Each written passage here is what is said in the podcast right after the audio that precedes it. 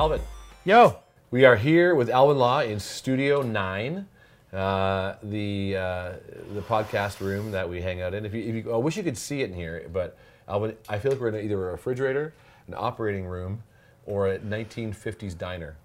That's what it is. It's the diner. Yeah, No, the kitchen in the diner. Yeah, kitchen. Yeah, it's like black and white tile, and Yeah. it's uh, kind of checkerboard. Anyway, uh, Alvin, thanks a lot for, for hanging out. Um, my- I wanted pleasure, to man. I wanted to, to have a conversation with you and, and chat with you and, and talk about kind of like life before, now, later. Okay. Um, so take take us back to um, take us back to you, uh, how you ended up being in Yorkton, Saskatchewan with your family. So in the early 60s, I think I've said these words more times than any words I've said out loud. Um, I was born a thalidomide baby. And uh, that's always important to say, not because being born without arms is the most integral part of this story. It's a huge part of my story. But the thalidomide angle is important, and why I bring it up even after all these years is that even uh, today it's more important because a lot of the kids don't understand the stigma. Right. So when I tell people that my birth family gave me up at five days of age, most people can't believe that, but it makes perfect sense if you apply the thalidomide connection.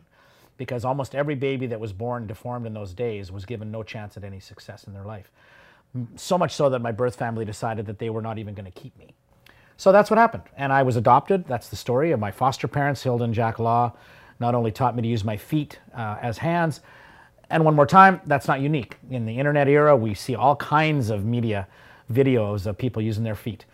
That is exactly my point. I'm not the only one, Right. but I am one of the ones that decided to make a career out of it. Right. Right. And I mean, of those uh, thalidomide babies, how many how many babies were there in Canada? 132 originally were born in Canada, there's 94 left. 94 left. Now, the numbers have been a little tricky to figure out because a lot of what happened in those days, people were so embarrassed. Right. They didn't even bother connecting the dots. They Right. didn't contact doctors. They didn't get listed on registries. God, there, there could have been 10 times that number.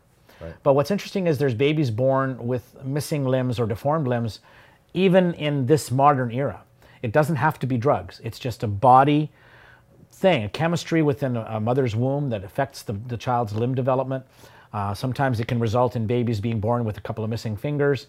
Uh, in my case, my arms didn't grow at all. So that's what my, my story was. Right. And then you go. So you're, you're, you're you get adopted. Uh, you go to school. What is your earliest memory? Um, your school memory. Earliest school memory being you in, in school. You know, it's, it's, Stu, that's such, such a great question because I think the people, first of all, when they find out I'm a speaker and they haven't heard me yet and they don't know anything about me, they think it's going to be a bummer. Right. And then the second thing they find out when they find out it's not a bummer, they keep waiting for the other shoe to drop, so to speak, about where do I drop the bombshell about how crappy my life was? Well, my life was never crappy. Yeah, Sorry to waiting for it. disappoint. Yeah. It's true. It's so funny. I, I my first speaker I ever saw in my whole life was you. Yeah. So this says how old Alvin is. Yeah, And how old I am. Yeah. So, and I remember one of the things you said the first time you ever, I ever heard you speak, um, and you said, uh, for those of you who are staring at me right now, you notice I have no arms. And for those who see me for a second time, they still haven't grown yet. That's what I said? Yeah. So, and I That's remember that. It was like your opening line. That's and I, funny. You killed right off the top. It was Yeah. great. And uh, and I, I remember the other moment I remember of your of your program was one time we were at, a, at a, an event together, and you were speaking, and I was sitting behind uh, some students in the audience, and you were telling the story where uh, and you can maybe tell the story about having a Big Mac. can you tell that story? Yeah. Um, when I was going through my wicked teen years, I was becoming very, very self conscious. And the Big Mac actually became the code hamburger for giving something a bit of a generic personality. But in fact, it was an A&W hamburger. Okay. And why that is important to me is A&W was my personal favorite restaurant growing up. Okay. Guess why? Because it's where my dad took me when I'd have a bad day. Okay. So we'd go every now and then, just dad and I. We'd do dad kid talk, and we'd go to A and W. It was like, how about we go to A and W? You know that thing? Yeah. How about we go to Dairy Queen? How about we go to wherever? Not to drop names of stores here. we're being sponsored by all of them, so it's okay. And Yorkton had only an A and W. As all small towns do. That's right. So that's where we went. But the story is that I was having a difficult time adjusting to being Alvin, and dad kept taking me out knowing that hiding me at home would be counterproductive. Right. So I'm having this burger, and I've got it squished between my big toe and my second toe on my right foot, if you want to try to picture that. And when I say squished, I literally had to squish the burger you- did you- down. did you I just slam it. it? I slam on it. Yeah. So I use the Big Mac as a lovely angle on the story because it's funnier. Yeah. Because A and W's kind of got boring sauce. Big Macs have Yeah. Big Mac sauce. Yeah. That Double stuff. yeah. Oh, it just it's it's it rolls down between your toes, and you gotta Yeah. lick your toes off. Yeah, this is really a time for video, huh? Yeah. Uh, you gotta lick your toes off when you're done. Well, let's just show. See, Mm, there we go. and that is one of my favorite speaking moments because the audience at that moment always goes, "Oh," and that's exactly what that guy did that day. And so he stares at you. He stares, but he not only that he got he looked like he was gonna puke. He just looked like he was gonna throw up. It was so one of those defining moments. And what's interesting is I wanted to do something. Yeah. My dad was a boxer. I wanted my dad to go over there and you know smack him a couple of times. Right. I wanted to go over there and kick him, but my dad was a boxer and didn't believe in violence. So instead of doing anything, I went home and felt sorry for myself. But what was most fascinating is what happened next. Uh, it's why these stories show up in my speech, frankly, Stu, and you know me more than most people do. It's not that I don't have stories, I've got too many. But this story was literally a defining moment where my dad realized that this was going to be a problem. So he came into my room and we sat and talked, and I was really upset. And dad presented me with two alternatives. Option A, stay home for the rest of my life. Right. I can live in the basement, as he put it. Literally, this was my dad's words. You know, there's a bathroom down here. We can, uh, you know, throw you down toast every couple of days so you don't starve, and you'll never have to leave the house again. And I went, that's the stupidest thing I've ever heard. And dad said, yes, welcome to the world. You're going to meet stupid people for the rest of your life. So you can either avoid them or you can teach them. So your choice. And that's exactly how a lot of my stories started was understanding it's not about Alvin, but it's about helping other people understand that they've all got their own challenges. And how we cope with them is personal, but it is also universal. You can either hide or you can run and fight. You know, did you ever think your story of, you know, the, the adoption, the, you know, the thalidomide, all the things you went through, was that ever, was that a weight on you before you started telling the story? Did that, was that something you carried around with you at all? That's a really interesting question. I think what I felt was that I had um, a lot of weight. That's a great word, but the weight made me strong. So while I was dealing with that weight, I think what I just started realizing was I had something special inside of me that people were starting to recognize. Stu, I didn't know any of this until I left home. I was in the middle of living in the best world I could have ever had in small town Yorkton, Saskatchewan, but I totally took it for granted. Right. And it was fascinating to go back to Yorkton after I'd been away for a few years and have most of my school chums say, You were a total idiot. Why, why didn't you just lighten up a little bit? We didn't hate you. I said, Yeah, but you never invited me to parties. Well, because you were a tool. We didn't want to hang out with you. It was your attitude. I had a terrible attitude. I was all these things I'd done and all these things I'd accomplished, but I hadn't yet learned how to lighten up a little bit, how to be fun, how to have fun. So is that what you go back and tell yourself? Like, as I a- did totally. I Like, said, "You got to lighten up, man. Yeah. There's too many. You're you're missing out on too many golden opportunities." And I'm not talking partying, you know, howling at the moon, although I've done that a couple of times, but just embracing the fact that I was able to. You know what I figured out a long time ago? I'm I'm, I'm not sure if you've ever heard this one, Stu. Somebody pointed out to me in college when I was in broadcasting school in 1979 that I had the world's best filter either people were comfortable with me or they weren't. And the ones that weren't, I didn't have to worry about. They weren't in my life. But the ones that were, I kind of think this is a pretty good assumption, were better people. So when you're hanging out with better people, you become a better people, and therefore the cycle just continues to, res- you know. So when I learned this, then I said, you know what? That's going to be my operating procedure for the rest of my life. I'm going to try to be the best person I can. The ironic part about it is that um, I've got a real life too.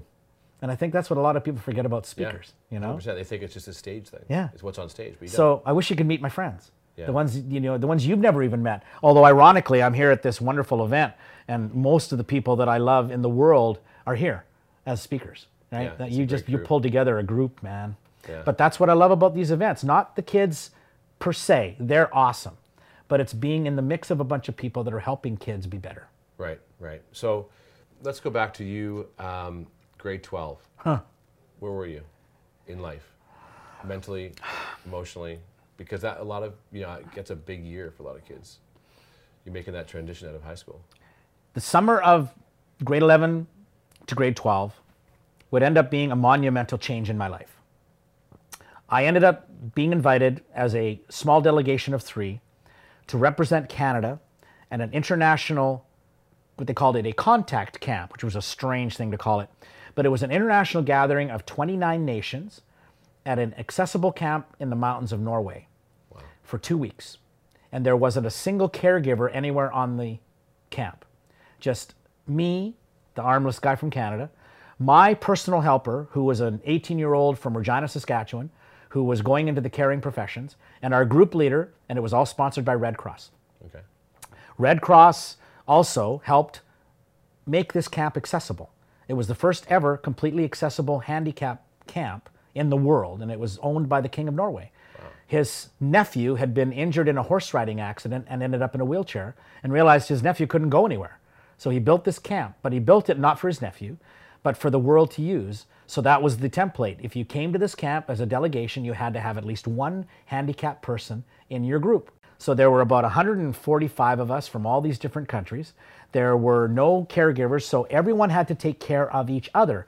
But more important was I was now, it wasn't about Norway, it wasn't about being away from Yorkton, Saskatchewan per se. It was about being in the middle of 130 some people from around the planet and realizing that you weren't different, Right.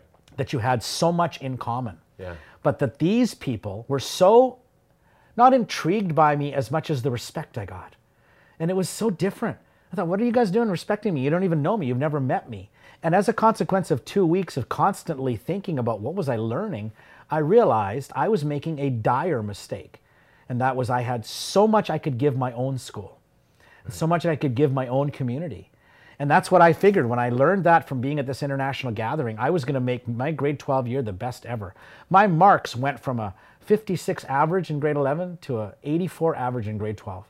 My friendship index, I started having friends I never knew I had. Started going to social gatherings, you know, parties that that were in parents were there. It was it wasn't, you know, sneaking out in the back alley getting loaded. It was hanging out with really good-natured people that allowed me to recognize at least one year of my high school life was truly magnanimous. Was that like a overnight flip or was Overnight flip. You just decided on the plane ride home from Norway through London, through back to Regina, and then home to Yorkton, I knew I'd learned something monumental in my life.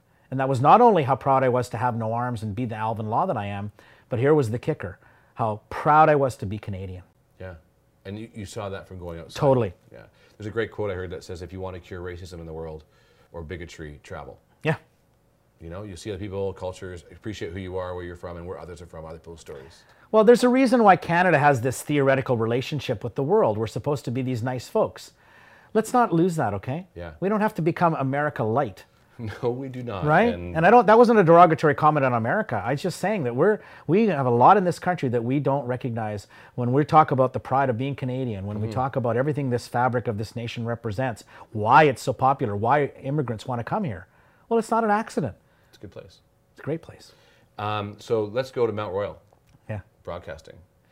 So I was writing something for my blog not too long ago that reminded me of something that I hadn't thought about in years. Yeah. every monumental step of my life that happened when other monumental steps happen in people's lives their first day of school, their graduation from high school, their first day, be it at a college or a technical institute, hopefully it's some kind of school, their first day on a job, their first day being married or in a relationship. All these first days people take for granted. We, we get to go to school. We don't ever think about how much it takes for someone like a guy with no arms to get to go to a regular school. That was the same at Mount Royal. Mount Royal had never had a disabled student in broadcasting ever, and I was their first. And not only was I disabled, I wasn't conveniently in a wheelchair where they could just put a ramp into the studio. They're looking at my feet going, you know, you realize you have to audio edit audio tapes with a razor blade. Splice Reel tape. to reels, yeah. You have to be able to hold a camera and take pictures. You have to be able to hold a microphone and do interviews. You have to be able to put an album on. You have to be able to do all these things with your. How are you going to do that? So I didn't even end up explaining it. It's a wonderful story. They saw me having lunch in the cafeteria by myself, getting my food and everything. And the, the, the dean, who was actually the final, final decision on this, was being badgered. Said, You can't let this kid in. You can't let this kid in. How's he going to be able to do it? Well, they saw me having lunch. They went, No, that's the answer. He's already learned to take care of this. Why can't he take care of the rest? That was another example, though, where this was a different mindset, though. See, going into Mount Royal, every day I got up out of bed excited because I realized how lucky I was to get to go to college. Right. Not everybody gets to do that. And you were uh, just a, a, a rock. DJ I was a rock DJ at an FM station playing vinyl FM album rock. Oh man, so you miss it? Would you go? Oh, back I to that? miss. I totally miss it. Would you? Would you? Would you? I might. I might do that after I, I decide that I don't want to be on the road anymore. But not a rock DJ, but like maybe maybe a, uh, would you do it? Wanted a talk? A talk show? I might show? do talk shows. Yeah, Yeah. I might do that. Alvin in the afternoon. Yeah, something. I love it. Um, okay, so now you're, you're, you're doing, this is what I love too. You, you, you do corporate work. Yeah. You work with adults, Yeah. who I find very scary. Yeah. Uh, you work with They are young scary. people. They're terrifying. Speakers who work only with corporate groups think kids are the worst, terrifying, worst audiences, don't want to do it, right? People who work with youth think adults are terrifying. Yeah. It's hard to do both. You do both. Yeah. And I remember once you told me that you, you, you will always work with youth Yeah. because it fills your soul. Yes. Does still today I'm full. Yeah. So what, what is that difference? Why is it Young you- people haven't become cynical yet. Is that you know with Parkland? You see those kids down there in the states doing that stuff. I mean, how do you feel about that? Does that give you hope Well, beyond the, it's a bit happened? too cliche for some people that are going to hear this, but I believe in them completely. I don't think we're allowed to think this way. I don't think it's healthy to think this way. The what ifs. Mm-hmm. What if? What if I'd done this? What if I'd done that? What if I grew up in this era? Well, I'm not growing up in this era, but I'm I've been witness to the changes since I was young. You know, I, there's a couple that I know that are mixed race. I never even thought about it. They owned the Chinese food restaurant in Yorkton. Everybody's got a Chinese food restaurant, right? Small Right. town Canada. And I knew the Mark family very well. In fact, I got to know the Mark family even better when their son uh, was one of the first people to be paralyzed in a hockey accident on the ice in Saskatchewan.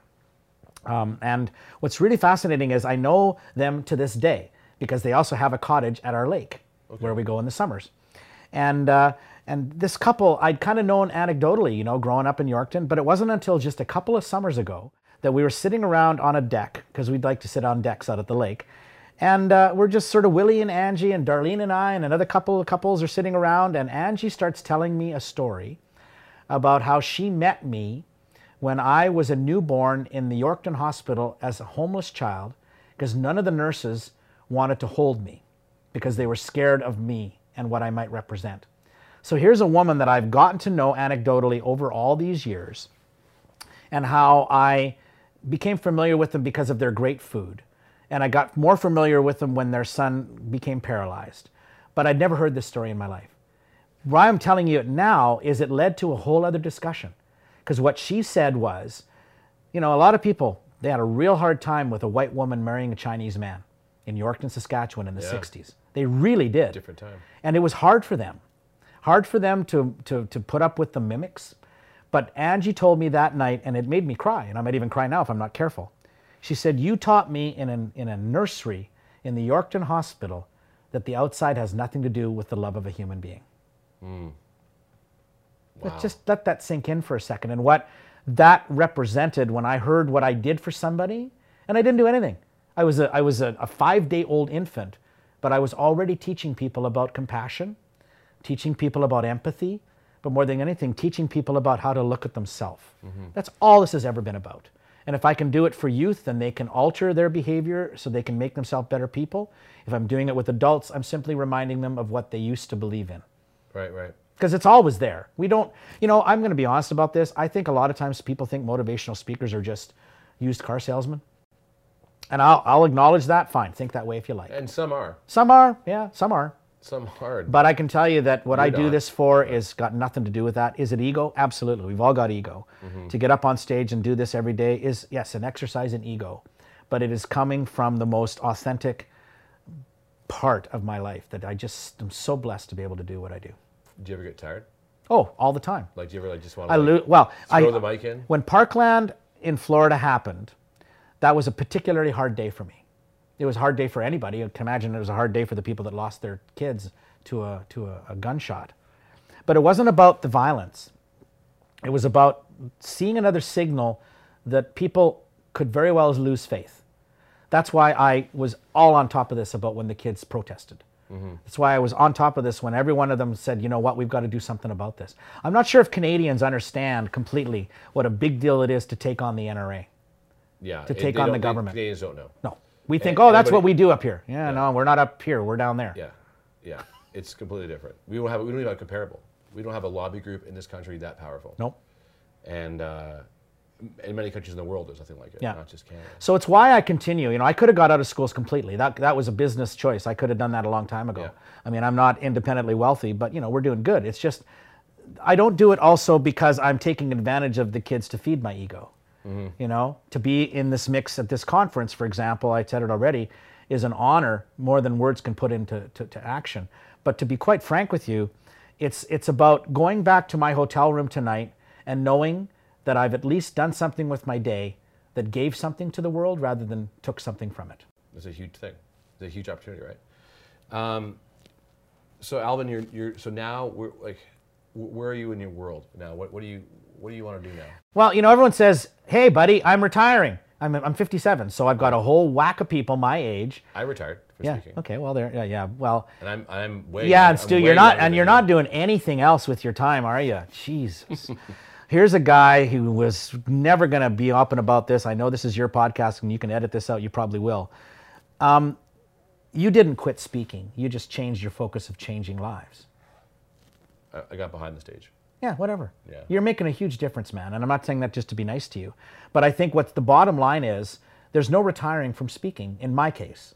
I mean, I'm sure there will come a day when I won't want to be up there anymore. But then, you know what? Who knows? I mean, I, I'm only 57, and, and I say I'm 57 in an aged way because I feel it on occasion. Uh, also, 57 in a young way. You know, in that I still feel really good. I still enjoy what I do. I never ever have to work at getting up on that stage part of it again is because I love what I get to do. Mm-hmm. But let's remember one of the most important things that your audience needs to hear. I've always been an entertainer. Mm-hmm. Yeah. You know, I, I got up on stage when I was three years old and sang "You Are My Sunshine" at a Legion wedding, at, the, at a wedding at the Legion Hall in Yorkton. And my mom kind of watched this, and she came up on stage and tried to get me off the stage, and everybody told her to leave him alone. And they wanted me to sing one more, so I sang uh, "Jesus Loves Me," and they wanted me to do one more, and I didn't have another one, so I just sang "You Are My Sunshine" again, and the audience went nuts. And I thought, I like this. Yeah. It's a good feeling, right? it is a good feeling. It is a good feeling. You know, it, it's it's not good when it doesn't go well, but it's great when it goes well. Like in anything. So, Yeah. so you're gonna keep doing this. Yeah, I, my biggest thing I've ha- I got as a goal that I haven't completed, which is the worst nemesis in my life, it seems, is my book. Right. I've got my first book, which is fine, but I keep getting, where's your next one? Uh, I'm trying to write it. Yeah. You know what I think it is? Honestly, honestly, Stu, I think what has been happening is the human side of me has been feeling the effects of what's been going on on our planet for the last five years. Um, Donald Trump, not to talk politics, honestly, I'm not bringing this up for that reason. What Donald Trump represented for me as a decision was a country that I love. I love America. I love working in America. I'm not trying to trash America. I work there all the time. But as an American culture, what I noticed was they were they didn't learn their lesson from how great a President Obama could have been. You know, we, we, we kind of overplayed it and then we downplayed the idea of a black president. Uh, I didn't see the black president thing as much as many people see because that's just how I see things. Yeah. But Obama was an opportunity to heal a lot of wounds. But instead, what he did was he created a lot of divides without even knowing that he was doing it. Just by being who he was. Yeah, and people just didn't like it. So when Trump came into the seat, and I'm not making this personal, I don't know the man. But what I'm worried about what he's done is he's made every single American make it about themselves. That doesn't work for me. You can't make it about yourself. It's actually a simple exercise in physics. If every human being is simply focused on themselves, the world will end up falling in, apart. It'll, it will. It, it's just inevitable. So that's why I think we need to keep on reminding even Americans that it's not just about your rights, your privileges, but about your place on planet Earth because our, our planet has shrunk. But what scares me is we're every day we hear another piece of bad news, another piece of bad news. Um, I learned a real neat trick. I'm recommending this to my audience. Okay. Turn off the news. Turn it off. Turn it off. You'll find out what's going on sooner or later. Right. But definitely don't start your day with it. That's Yeah. the worst thing people do. I used to do that all the time. Yeah, I've heard don't end your day, with- especially don't fall Nope, asleep. either one. Like the last thing you look at. Why at. do you think we need like to the put- 11 o'clock at news? Yeah. You know, it was like that's most people would, would, would fall asleep 11 o'clock at news and go to bed with all that horrible news, and then they go to sleep, and that's what that's in their brain. That's the last thing they think of. People have yeah, people have heard me trash devices Yeah. because they think I'm anti-technology. I mean, that's the last thing I am. Trust me, I love technology. But when you don't have any arms, you can't hold on to your phone. So you got to make a plan to use it. And therefore, my habits with my phone are very, very old school. I've got the latest device. I've got hands free, ha ha ha. But you know what? I don't need to check it every five minutes because I'm not addicted to it. I can't walk around looking at it. I can't put it in my back pocket. I can't be constantly pulling it out, seeing how things are going. Right. That changes your habits. I certainly don't look at it when I go to bed. I, I just don't. I, there's nothing on there that's that important that can't wait till the next day. Yeah. You don't, I, work, you don't work for NASA. Oh God, no! And I'm and I don't have my button finger on the button. Well, that's funny. No, it's not. Anyway, I think what's even more interesting is, you know what? Start your day out with this. Here's my piece of advice. All right. You don't have to have it on your TV, although I have it on my cable selection package on my dish. Start your day with the Comedy Network. Oh. Just whatever it is, something funny, a stand-up comedian, the radio station that plays stand-up comedy. Look it up online. Look up a stand-up thing you like. Start your day with a giggle. I swear you won't believe how much it changes everything about your life. If you're in your car stuck in traffic, listen to something uplifting. You know what? What did we used to do? I don't know what you used to do. I used to love driving around in my Hornet Sportabout station wagon with my bad Radio Shack stereo, listening to rock music and singing at the top of my lungs, Yeah. and not caring how stupid I look because I already looked stupid in the first place. Yeah. Right? Yeah. Where's his arms? Just celebrate every moment you have an opportunity to give yourself a positive fix of energy because there's too many good things out there. If you could uh, send a, a text out, speaking of technology, Yeah, yeah, uh, to, to everyone in the whole wide world, yeah. one text, one sentence, and everyone gets it at the exact same time, what does it say? Have hope, have faith, and love each other. Awesome. Who inspires you? You know, that's a good question. Um, I can't think of anybody today that sticks out in my mind because the list has become too big. I mean, you're one of my inspirations. Look what you've been through. I know you don't talk about it, but it's, it's true. and, and, and what you do for kids and what you're doing for this event, um, people that I respect in the speaking business that are here at this event, people that I share my life with in Calgary, my wife, Darlene, clearly always an inspiration. But I always seem to go back to my parents, not because that's the most convenient and uh, you know nice boy thing to do, but because they literally changed the entire dynamics of my future by their belief in me. Sure. 100%. They'll always be my biggest inspiration. Alvin, you have inspired me I love you, 30 man. years, man. 30 years. Yeah. Actually, it's- it's actually 32, 32 crazy. Years. How long have you been doing this? Since well, I, I I came to you when probably would have been about 85, 86. Yeah, and that's when you started? Well, 85 was the first ever student leadership conference, CSLIC, Yeah. you call it, Yeah, in Yorkton. Yorkton. And that's where I lived. So Yeah. I spoke there. And that's how I got to be known. And then I came to Beale Yeah. because they were having the Nationals the following year in Yeah. 86. And then you came to Laurier. And then I came to Laurier. yeah, which is Mount High School. That would have been when it was. Man, keep doing it. Keep doing You it. too, man. Fist pump. Fist bump. All Love right. you, man. Thanks, buddy.